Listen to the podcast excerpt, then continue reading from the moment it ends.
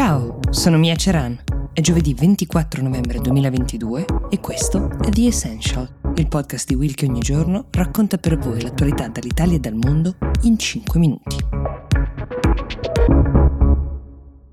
Mom deserves the best, and there's no better place to shop for Mother's Day than Whole Foods Market. They're your destination for unbeatable savings. From premium gifts to show-stopping flowers and irresistible desserts, start by saving 33% with Prime on all body care and candles. Then get a 15-stem bunch of tulips for just $9.99 each with Prime. Round out Mom's menu with festive rosé, irresistible berry chantilly cake, and more special treats. Come celebrate Mother's Day at Whole Foods Market.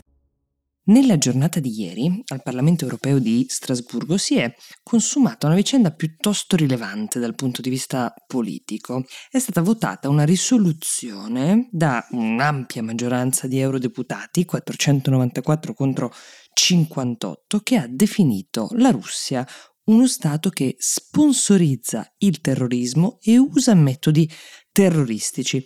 Ovviamente il tutto è riferito al conflitto in Ucraina, ma se la maggioranza in Europa, come dicono i numeri, è stata schiacciante, l'Italia è apparsa come uno degli stati meno d'accordo con la risoluzione o quantomeno più indecisi. Intanto il Movimento 5 Stelle, guidato da Giuseppe Conte, ha scelto di astenersi in blocco, 55 voti, 4 europarlamentari italiani poi, un ex leghista e 3 invece del Partito Democratico, hanno proprio votato contro questa risoluzione. Partiamo dalle ragioni dei pentastellati, che sappiamo essere un partito che più volte, pur avendo condannato l'attacco in Ucraina, non si è voluto schierare con un giudizio definitivo sulla Russia. Ricordiamo che il governo Draghi è caduto proprio sul tema dell'invio delle armi all'Ucraina, al quale il Movimento 5 Stelle era contrario. In Ucraina è il momento di alzare i toni della pace, questo è stato detto da un comunicato dei 5 Stelle europei prima del voto per spiegare le loro intenzioni. Porta all'opposta direzione questa risoluzione, così hanno spiegato, perché ora è il momento di mettere invece a tacere le armi e far prevalere le diplomazie.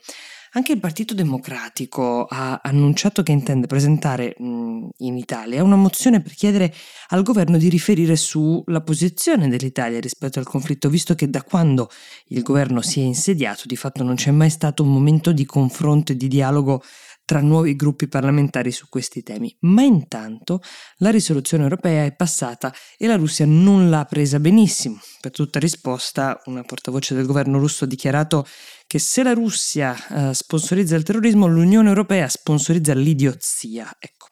Qualche ora dopo Killnet, che è un collettivo di hacker russi, hanno preso di mira il sito dell'Eurocamera, l'hanno fatto crashare, come si dice in gergo, con un attacco di natura DDoS, cioè Distributed Denial of Service, che sostanzialmente consiste nell'immettere più dati in un sito di quanti non sia in grado di processare. Il risultato è che per chi cerca la pagina risulterà impossibile raggiungere il sito. Poche ore dopo tutto era ripristinato, questo però solo sul fronte tecnico, un po' meno su quello diplomatico.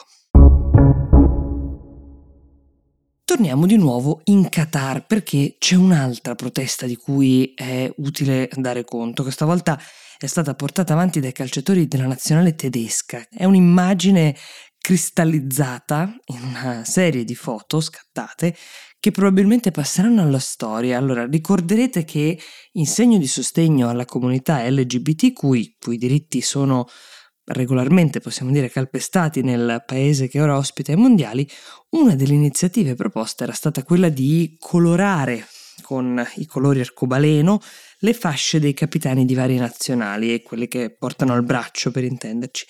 Prima che la FIFA minacciasse la squalifica per coloro che portavano questo genere di messaggi definiti politici, in cambio a questa iniziativa avevano aderito i capitani del Galles, del Belgio, dei Paesi Bassi, della Svizzera, della Danimarca e anche della Germania. Ma la nazionale tedesca, poco prima del fischio d'inizio dell'arbitro della sua partita contro il Giappone, ha trovato un modo per aggirare, diciamo, questo divieto della FIFA e quindi prima dell'inizio della partita ha scelto di mostrarsi con la mano sulla bocca. Come dire, siamo stati censurati, ma la nostra posizione su questo tema resta chiara.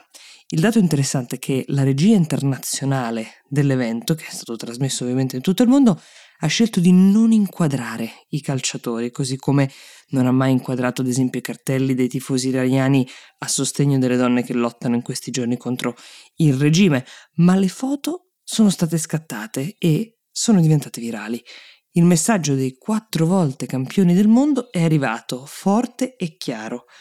Una cosa che di certo possiamo dire è che con questi mondiali stiamo scoprendo anche una veste nuova di alcuni giocatori che, a differenza di altri, che però forse sono ancora la maggioranza, si rifiutano di restare solo idoli sportivi e di mostrare solo la performance agonistica, ma guadagnano anche il centro della scena con delle dichiarazioni che qualcuno definisce politiche, ma che forse hanno solo a che vedere con dei principi che dovrebbero essere universali. La partita che è seguita tra Germania e Giappone l'ha clamorosamente vinta il Giappone, storicamente molto meno forte a calcio, ma ancora una volta in questi mondiali a far notizia non sono principalmente i risultati calcistici.